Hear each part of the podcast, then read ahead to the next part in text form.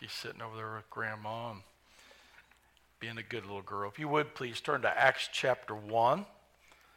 Acts chapter 1, we're going to look at verses 1 through 11 here. And uh, I'm going to read verses 9 through 11 for our reading. If you want to, when you get turned there, feel free to stand for the reading of God's word, and I will read verse 9 through 11 of Acts chapter 1. Now, when he had spoken these things, while they watched, he was taken up, and a cloud received him out of their sight. And while they looked steadfastly toward heaven, as he went up, behold, two men stood by them in white apparel, who also said, Men of Galilee, why do you stand gazing into heaven? This same Jesus who was taken up from you into heaven will so come in like manner as you saw him go into heaven. Let's pray. Dear me, Father, we come to you today, and we've already lifted your Son high through music, through prayer, and by the act of worship of giving towards your, uh, your labor of love in the gospel. And we thank you that we are able to come together as a, as a congregation uh, to unite in worship, in work, and in our witness. And as we'll learn today, Father, help us to be a people that are also willing to wait for you to prompt, for you to lead, for you to empower us to be witnesses to this world. And Father, we ask these things in Jesus' name. Amen. You may be seated. Here in Acts chapter 1, we're going to start. Remember, I told you we're going to start the book of Acts. That's kind of my bread and butter when it comes to preaching. I like to find a book in the Bible and just go verse by verse, chapter by chapter, from the, from the beginning to the end. And I was telling somebody last week, you know, it would be one thing if I handed you, let's say, a novel or a book that I like to read, and I would say, you need to read chapter 3, 7, and 10 before you read anything else. And I say, why? Well, I'm just telling you, it, it's this and it's that. And then pretty soon you get the book and you read chapter 3, chapter 7, and chapter 10, and you don't get it. You know why you didn't get it? Because you didn't read chapter 1 and 2 like I did for chapter 3, 7, and 10 to really leap out at me to understand the book. Well, in my opinion, I think it's the same way with these 66 books in the Bible. I know there's going to be a time that we got a Thanksgiving, a Christmas, a Mother's Day, a Father's Day, Easter, things of that nature. I get it. Even during Christmas, I mean, I did a, what, four weeks worth of Christmas messages. But I think the best way for a pastor who's preaching week in, week out, is to find a book in the Bible that the Lord leads him to and feed the flock. And what I've found out over, over, over 38 years of ministry is that it is so interesting that once God leads me to a book or the church to a book, and we just begin to walk through it verse by verse, pretty soon because God just led me to a book, not for any particular political reason, any fleshly reason. I just may be led to a book like the book of Acts here and Nehemiah on Sunday night. And as you walk through it verse by verse, you will find out that it is more relevant to, to you as an individual or us collectively than we really thought until all of a sudden it just kind of leaps out of the pages. And so, as I told you before a couple Sundays ago, well, actually, when I told you last Sunday, I chose the book of Acts. I chose the book of Nehemiah. I chose all those Christmas messages a week before you ever voted on me because I, did, I didn't know if you'd vote, but I got to be prepared, right?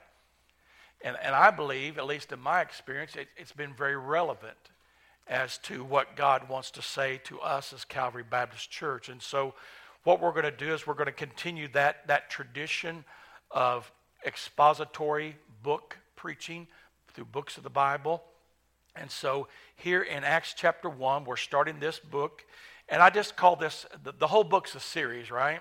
The whole book will be our series. And the series is the birth and development of the church moving forward. Because by the time we get to chapter 2, it's going to be birthed and it's going to develop. They don't even have deacons yet till chapter 6, right? Because there's an issue and they figure out how to solve a problem. So you know what?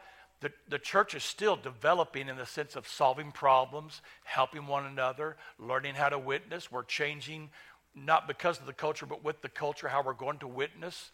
Uh, I mean, uh, when I pastored my first church in 1996, there wouldn't have been any internet. There wouldn't have been no sermon audio. We might have had audio cassettes that we saved back there in the safe. We had a safe back there that we kept our sound system so people wouldn't steal stuff out of our church. But we had cassette tapes. But see, we had to change with culture, change with technology. And so, so in that sense, the church is still developing. Even we as a, a local body, we're developing. We're developing relationships, networking. We're having visitors. We're having regular folk. And so, although the church has already been birthed, we'll see, it is developing. We're developing our relationship as Calvary Baptist Church. And so, as we look at that series, as we walk through the book of Acts, that's what we're going to focus on the birth of the church and the development of the church moving forward. Moving forward. You know, one thing I've learned in ministry is that there are some hills I don't want to, I figured out there are some hills you don't want to die on, right? But ultimately, the Bible says, when you stand, take your stand and stand. So as a Christian, you either, you're either standing or you're advancing. You're either standing or moving forward. There's no retreat. There's no retreat. And the reason there's no retreat is because if I retreat, I go back to my Exodus experience, right? I go back to I go back to the Egypt, my, my slavery. So there's no retreat. So what we're going to do as a church, as we walk through the book of Acts, we're going to develop, we're going to grow uh, in unity and in, in our relationships, and we're going to move forward also because there is no retreat. Here in Acts chapter 1, verse 1 through 11, we will see the departure of Jesus. He'll go to his Father. And earlier in the Gospels, Jesus was referring, was telling them, you know, I'm going to die and all that stuff. He said, I'm not going to leave as orphans. In other words, I'm going to leave a comforter with you, the Holy Spirit, right? And that's what Jesus is going to reiterate to them here in these verses. And these verses speak of 40 days that Jesus saw many of the disciples over a period of time of 40 days. He saw them many places, many times, proving his resurrection because they could physically see him and see his wounds and things. And so, this little caption of 11 verses kind of brings together what happened during those 40 days before his ascension to the Father, to be presented to the Father to sit on the throne that he rightfully was to sit on, that eternal throne of King David that we learned last week that God that God in his perfect will and his in his permissive will and providential will made happen according to his perfect will. And he made it happen. And so now we're going to see Jesus ascend up to his throne. And so what I'd like to do is in verse 1 through 3 let's look at the highlights of Jesus history. The highlights of Jesus' history. Luke is writing the book of Acts. Luke wrote the Gospel of Luke. And here in verse 1 through 3, Luke is kind of giving an introduction as to why he's even writing this book. And he's making mention how he's written the Gospel of Luke. Look at verse 1 through 3 with me. The former account I made of made, O Theophilus, of all that Jesus began both to do and teach. He's referring to his gospel when Jesus began to do and teach until the day which he was taken up, after he, after he, through the Holy Spirit, had given commandments to the apostles whom he had chosen, to whom he also presented himself alive after his suffering for many, uh, by many infallible proofs, being seen by them during 40 days, and speaking of the things pertaining to the kingdom of God in these first three verses, Luke gives you a historical highlight of Jesus. He said, In the Gospels, I've told you what Jesus began to teach and do concerning the kingdom. And he says, And now I'm going to write to you about what's happened in the last 40 days since his resurrection. He said, I'm giving you a highlight. He said, This book is going to not only affirm what I've already written about Jesus, but it's going to tell you about his ascension and, and how he has given a teaching and how he has given certain commands to those left behind. And of course, we're going to see a little bit about the Spirit of God, about the birth of the church, and how they're going to continue that work, continue that teaching that Jesus began in the Gospel of Luke. It's the highlights of Jesus' history. Luke passes on the story in these verses. He says, I've passed on the story of Jesus of my gospel. Now I'm passing on the story through the book of Acts, what Jesus did after his resurrection, and, of course, now what the church had done in these uh, book of Acts. And so Luke is giving a highlight of the history of Jesus in these thir- first three verses. He says that Jesus had a redemptive word while he was here on earth. He performed a redemptive work and he completed it. And he's got a redemptive message to continue through the body of Christ. So Luke is going to encapsulize in verse 1 to 3 a highlight of who, what Jesus done, what he did in 40 days, and his ascension, and now it's the church. Now it's going to be the church. Once we get to chapter 2, the birth of the church. But until then, Jesus has got to give them commandments concerning the kingdom of God and the Spirit of God, which God promised and Jesus had promised way back in the Gospels that I'm going to send one, a comforter. And so we see the highlights of Jesus' history. Then in verse 4 through 8, the details of Jesus' promise.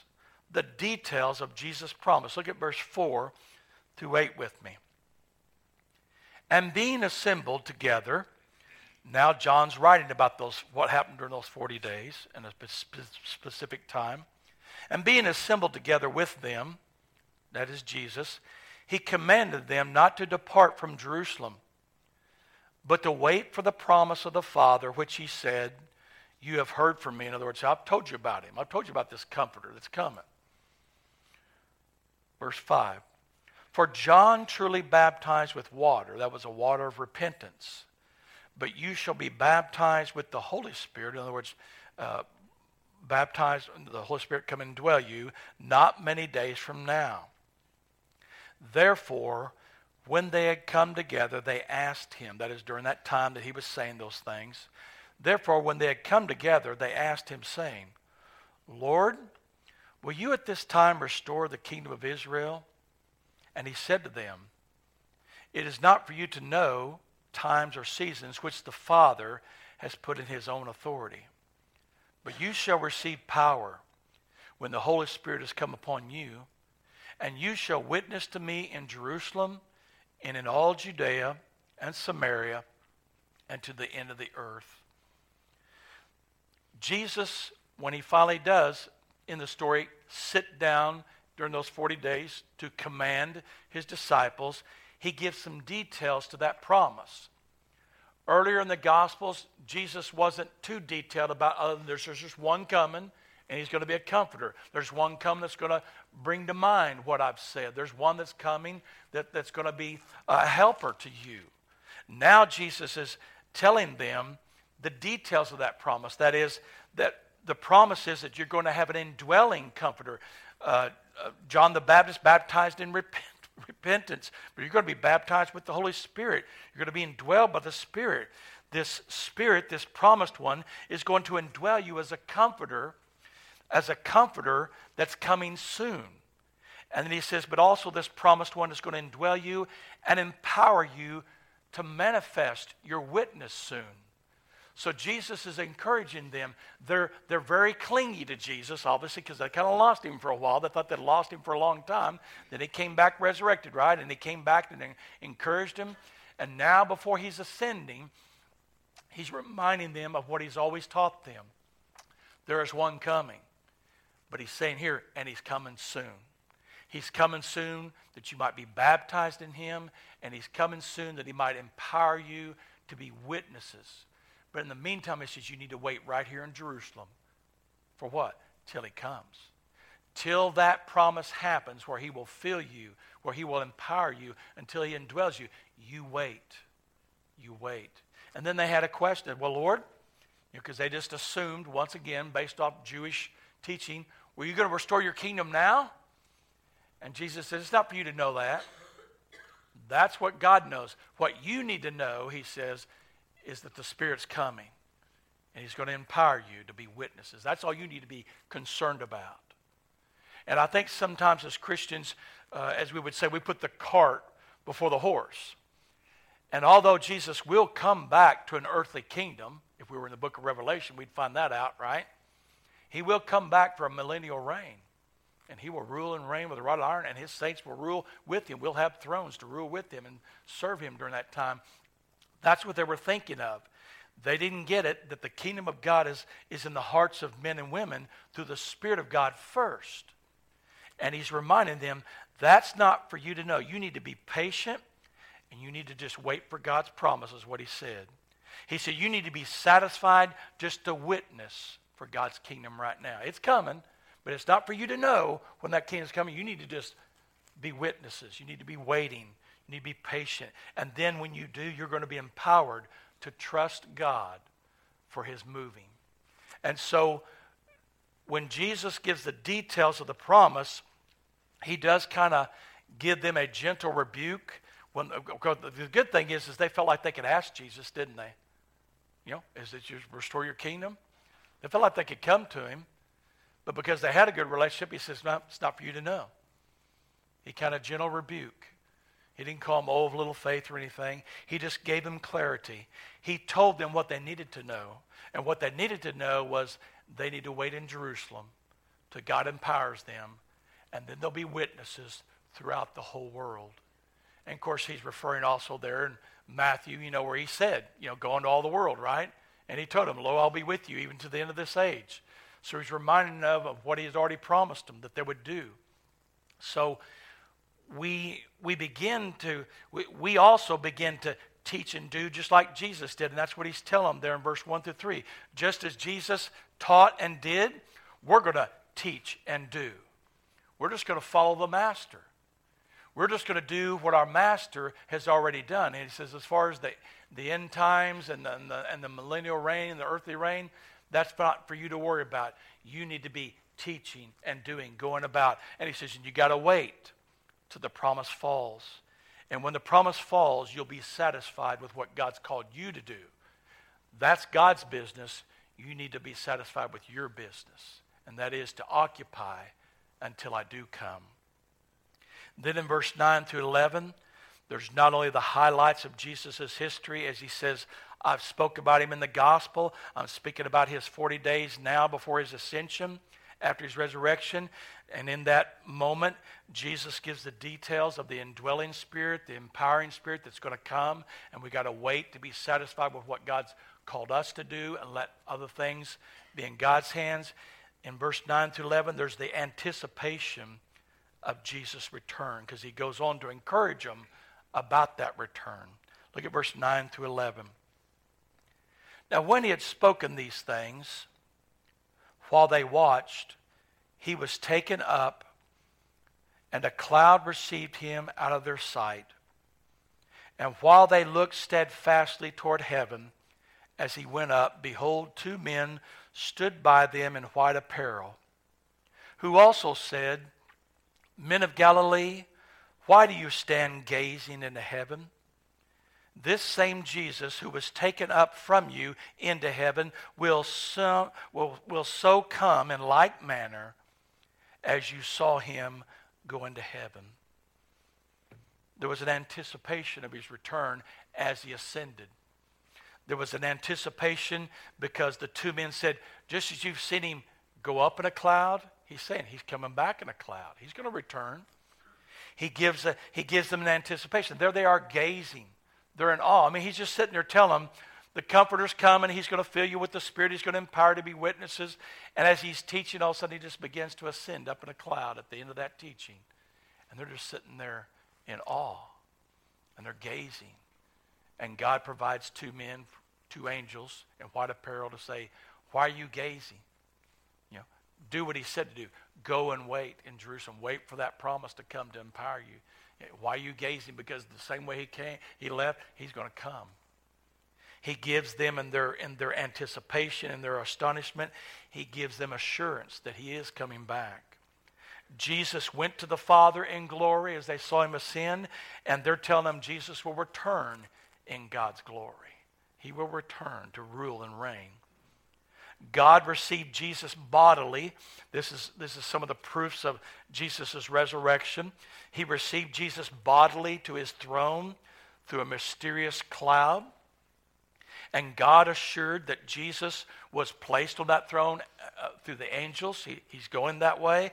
And he reveals that Jesus will remain on that throne until he does come, and he'll remain on a throne when he does come. We see his return. And we see his return. We, just as they saw his return, we see the return. We anticipate his return. And, and sometimes we gaze. We gaze in awe of what God's already doing. We anticipate His coming. One of the things that I've learned over the years doing gravesides, and I don't know if you know this, but I was educated when I did my first graveside many moons ago. It was for a, a young man that I didn't know. He died of some drug overdose, and I was asked to do the funeral. And I was a fairly new minister. I hadn't even pastored yet, and, and I was just a new minister. I'm like, okay. And I, I think I preached John 3.16 at the graveside because I didn't know where this young man was. But just before the, the, the burial service started, the funeral director came up to me and he said, Hey, uh, when you're done here, stay around and hang around with me. Will you do that? I said, Yeah, I'm okay. So I did the graveside. We had we shook hands. We had prayer and everything. They left flowers and everything. And the family went away. And I said, What What did you need, brother? He said, Well, we need to grab this into the casket and, and, and turn it around over there. I'm like, okay. So he grabbed one end and the other guys grabbed it and we, we spun it around. And I said, what was that all about? He said, well, in America, our cemeteries are set to where the head is always westing, uh, resting in the west. So that when Jesus comes to the eastern skies, they raise up to see their Savior versus put their head down here and then they got to sit up and turn around. He said, I said, wow, I didn't know that. So, so next time you go to a cemetery, I, I would assume they still arrange it that way the head will rest in the west with the idea of the rapture, idea of the, of the catching up. And so Jesus is talking as, he ascends, the angel said, He's going to return. Just as he ascended in God's glory, he's going to return in God's glory. And every time I do a graveside, I try to tell that story because sometimes it might be uh, something that somebody needs to hear. When I, am going to preach a funeral on Tuesday, is a friend of mine's brother in law. He was a 63 year old Down syndrome man. That's a pretty long time for Down syndrome. And he was a very sweet guy, wasn't he, Mama? Lloyd was. Very sweet spirited young man, as I would say. And I'm going to mention that at the burial. There won't be much of a burial because they don't want to have it too long out in the cold, but I'm going to mention that. But one of the things I am going to preach about is the resurrection. 1 Corinthians 15, because that's the hope that we have that this old body that's been corrupted by sin, this old body that's declining because of the corruption of sin, it's going to raise a newness of life. It's going to raise incorrupted. It's going to raise immortal to be reunited with their spirit, to be with the Lord forever. And then the whole man will be saved. Saved not just through the from the guilt of sin, saved not only through sanctification, through the process of fighting sin, but one day as the whole person glorified, saved from the presence of sin forever. And so when we think of Jesus here in these 40 days or a snapshot of those 40 days, he's trying to say something to his disciples that is very important before he leaves. And I don't know what all he was teaching during those 40 days, other than the Bible says he was teaching about the kingdom of God. But on this day, at this moment, he told them something very important. Luke says, I've not only told you something about Jesus and his life in the gospel, I'm going to be telling you something about Jesus in his last days before he ascended. But as Jesus began to sit down with his disciples, he began to remind them once again what he told them in the gospels there's one coming. I must leave. There's one coming. He even promised over the Gospels that when I do leave and that one comes, you'll do more than I've done. Why? Because now every one of us will have the Spirit of God, right? Just numerically alone, we're going to do more in the sense of if Jesus was still walking on the earth, he would be limited to that physical body, and he could, uh, he could only be at Calvary Baptist here once a, once a millennium or something like that to be at church to preach. And so Jesus is taking this time before he ascends, before he leaves, he's giving them a command, he's giving them instructions. And he's saying, Be patient. That's not for you to know about when, when I establish this earthly kingdom. That's only for God. You need to focus on what I've already told you. And that is, you need a comforter. You need one to empower you to be busy about what I have taught and what I've done. You need to repeat what I have done for the kingdom of God. And so Jesus gives them those instructions from the Comforter and the empower that the Spirit of God is coming. And so I know it's just an intro. I know it's just the beginning of the book. It's probably not super exciting like it will be on the day of Pentecost or maybe when they develop the idea of deacons and servants in the church. It definitely won't be as exciting as when, when Peter is preaching or when Paul is being persecuted by the Judaizers and the legalists. But listen, this is foundational. Before we see the birth of the church, we've got to have instructions from Jesus as to how it's going to be birthed. You know, it's one thing to celebrate a birthday like we do when we have people down here. By the way, I believe that's very biblical because the Bible says you were fearfully, wonderfully made by the hands of God and that He's fashioned every day for you. So if you have a birthday, I'd like you to come down here and we want to sing happy birthday to you because God fa- fashioned you and gave you all the days of your life. So when we celebrate a birthday up here, think of Psalm 139, how God fearfully and wonderfully made that individual and gave them all the days. He fashioned all the days for their life. But when we think of Jesus at the end of his earthly ministry, he has something important to say. He says, Don't be anxious. Don't worry about things you don't need to worry about. You focus on what I'm telling you. You need to be busy teaching and doing just as I did you need to continue that. And he says, There's one coming that's going to be a comforter, a reminder, and an empower that you can continue to teach and do for the kingdom of God. Jesus departs to be with the Father, and he leaves his comforter and his commander to lead us as his disciples, to continue the ministry he began through his redemptive work. Jesus was fully man, but fully God, right? So he was in a flesh. As I said before, had he remained here to do that ministry, he'd be very limited, wouldn't he? One man. I can't remember how, how many they said is in the world right now, something in the billions. But listen, God has indwelt you by the Spirit to be little Christs. That's what we'll find out here in the book of Acts. They called them little Christs. They called them Christians. They're little Christs. That was the rumor. That was the, that was the nickname they gave people in the book of Acts. Why? Because they were acting like Christ in the sense of teaching and doing. And by the time we get done with the book of Acts, it says that these people were known as people that turned the world upside down. And they were just a ragtag bunch of people. Matter of fact, I was talking one time, all these people the book of Acts had was prayer they had a testimony, and they had, they had unity, and they might have had a few copies of maybe something that's been written lately, but they didn't have, they didn't have God's full revelation. We have God's full revelation. So we not only have prayer, we have, a, have testimony, we have God's full revelation to grow and develop as a church and be a witness. These people only had prayer and a testimony, maybe a few parcels of scriptures, but they had the apostles during that time teaching them and Paul was one of them. Did you know during the book of Acts, we'll find out that Paul, within a 12 or 14 year period over two or three missionary trips, he reached all of his known world. And we'll also find out that as Paul did that with Barnabas, who eventually convinced the elders of Jerusalem that he's okay, he's not a persecutor anymore, eventually, what happened to Paul and Barnabas? Well, Paul had a problem with John Mark leaving the missionary trip one time, so Paul and Barnabas split. And we thought, oh my gosh, that's awful. Yeah, it's awful.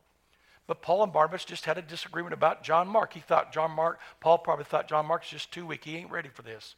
So they split. And Barnabas went to do his thing, but Paul found Silas and continued to ministry. We don't like splits. We don't like people to depart. But even God can use that in his providence and his sovereignty to spread the gospel. And that's what happened in the book of Acts. We're going to see a lot of things in the book of Acts that, that sometimes we're not familiar with, especially when it comes to the persecution, when it comes to uh, the resistance of the gospel. But in reality, uh, the Bible says there's nothing new underneath the sun. And what we're going to find out is what may be more of a physical persecution here happens maybe a little bit more subtly in our world that we live in today, and I mean even in the American church. It has happened persecution. And so we're going to capitalize this, but right now Jesus is saying, before all that happens, before the church is born, before the church begins to develop and spread out and, and go to Judea, Samaria, and other most parts of the world, he says you just need to just be still, be patient, wait for the promise. And when the promise comes, he's going to fill you and make you a witness. He's going to empower you to be a witness, to continue to teach and do what I was doing, but on a higher level, on a higher scale numerically. To the believer, like these people, and like Luke, we pass on the gospel, the gospel of the redemptive story to faithful believers so that they can pass on to other faithful men. Paul talks about that to Timothy. Take this gospel and pass it down to faithful men who will pass on to others. We too, like Luke, like these men and women, we pass on the gospel like Luke. We uh, and these people were indwelled by the Spirit of God. And until the day of full redemption, uh, which, which is, is, is something we're looking forward to, but until then, we've got to occupy until he comes. And we seek that feeling on a regular basis to be empowered, empowered to be witnesses, witnesses of his gospel. They, they trusted Jesus who uh, ruled their hearts as one, and we must trust Jesus who rules our hearts as one. May we, may we be patient in God's work as we develop at Calvary Baptist. May we be satisfied with God's work as Calvary Baptist.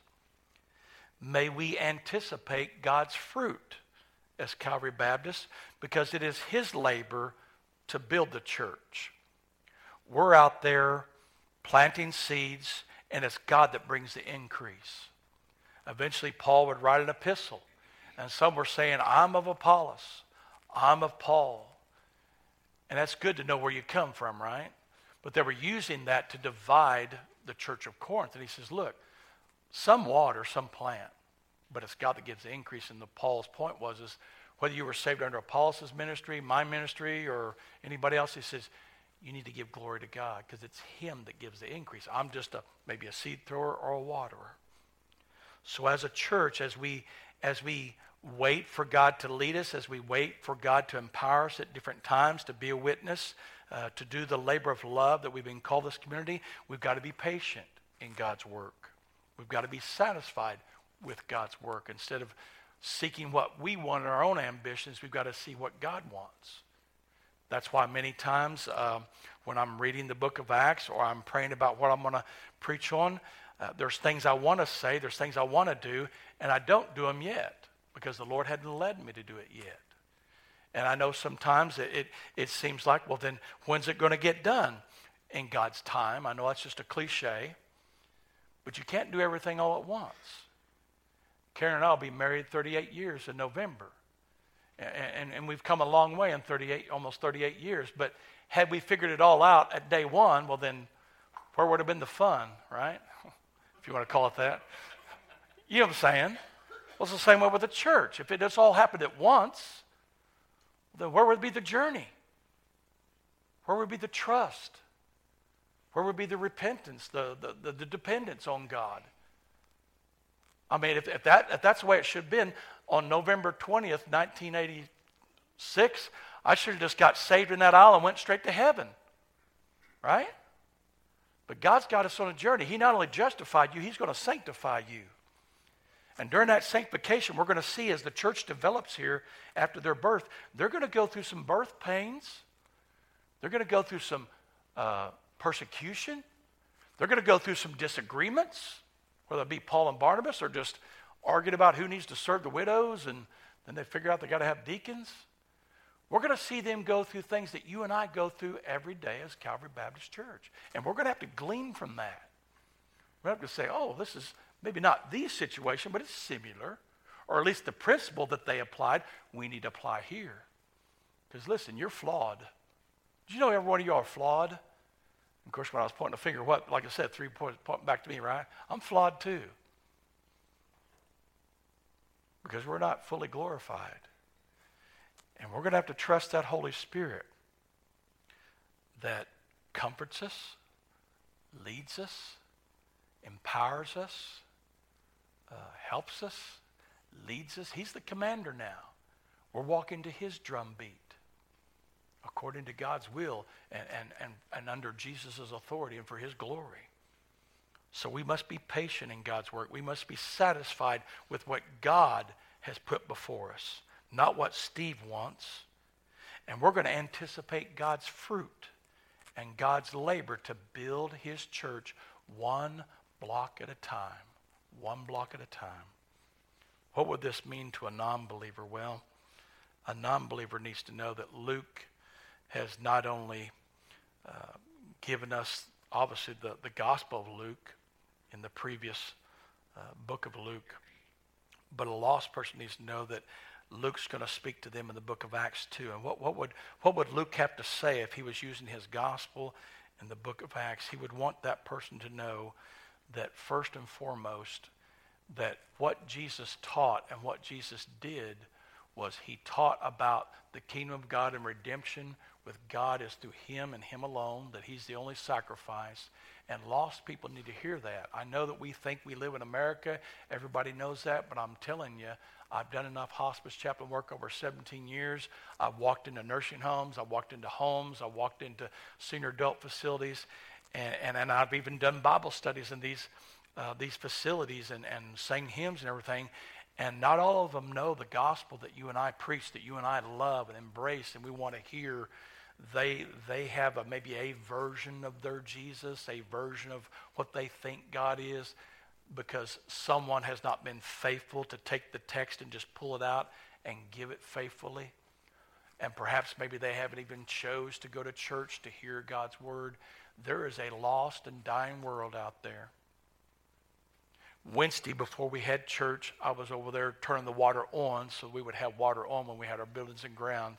And I met our neighbor, his father in law, and I met our neighbor across there. And we just talked for about an hour out there in the cold. I'm just sitting there holding that little water meter thing and we're just talking and I gave him all a card and but the one guy that lives immediately over here he's dealt with a lot of health problems matter of fact he told me he was married in this church June of 1977 isn't that amazing and he lives right over there but we talked for a while me and him talked for a while after all the other ones left and we had prayer and I said man if you ever need anything you call me he said, I'll do that. He said, now, if you ever had any situation over there, he said, you come over here, I'm packing. I said, yes, sir. Uh, Me and Jill will be right over there. But, uh, but it was just a good time. But, you know, it was a good time where I could love on them, share with them my faith and what I'm, uh, how long I've been here and everything. And the lost people need to know the gospel. But, you know, there's a lot of believing people that have distanced themselves from the church for all kinds of reasons. And when you and I engage them and talk to them, they might, even if they don't come here, they might say, well, I guess church can be a good thing because I had a good experience with that person. They go to church. And maybe they'll get over whatever hurt it was they went through. So that would be my message to lost people is that Jesus came to teach and do. And what he taught was that redemption comes from having God's righteousness only through him. And he did the redemptive work on the cross and he rose from the dead to give eternal life. So if someone listening or is here that is lost, the bottom line is you need to turn to Jesus, turn your back on sin and turn your face to Jesus to be saved from your sin guilt. Because listen, your sin guilt is bound to you. It is bound to you unless Jesus liberates you through his righteousness. You'll not have salvation. You'll not have hope as we have.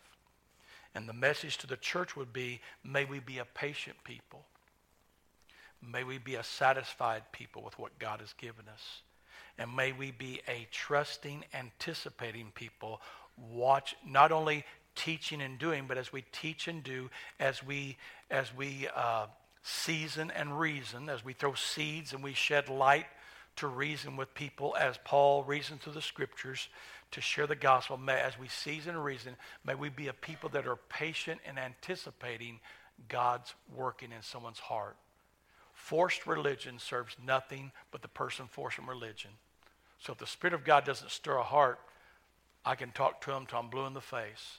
But I need to talk to him till I'm blue in the face. Watch God work. Watch the Spirit of God soften their heart.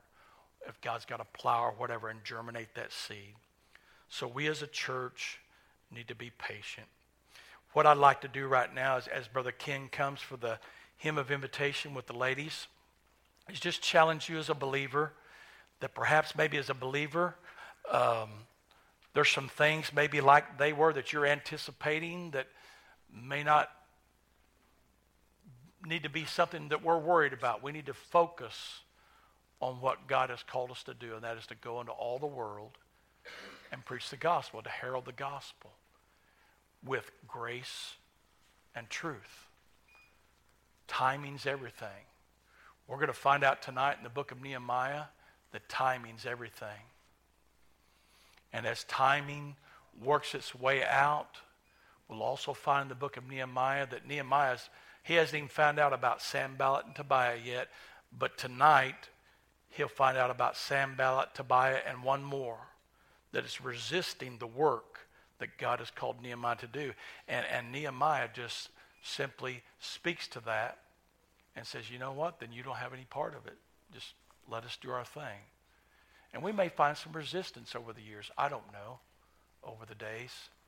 And that's okay. God can take care of that. You stand for the hymn of invitation. Page 470. 470.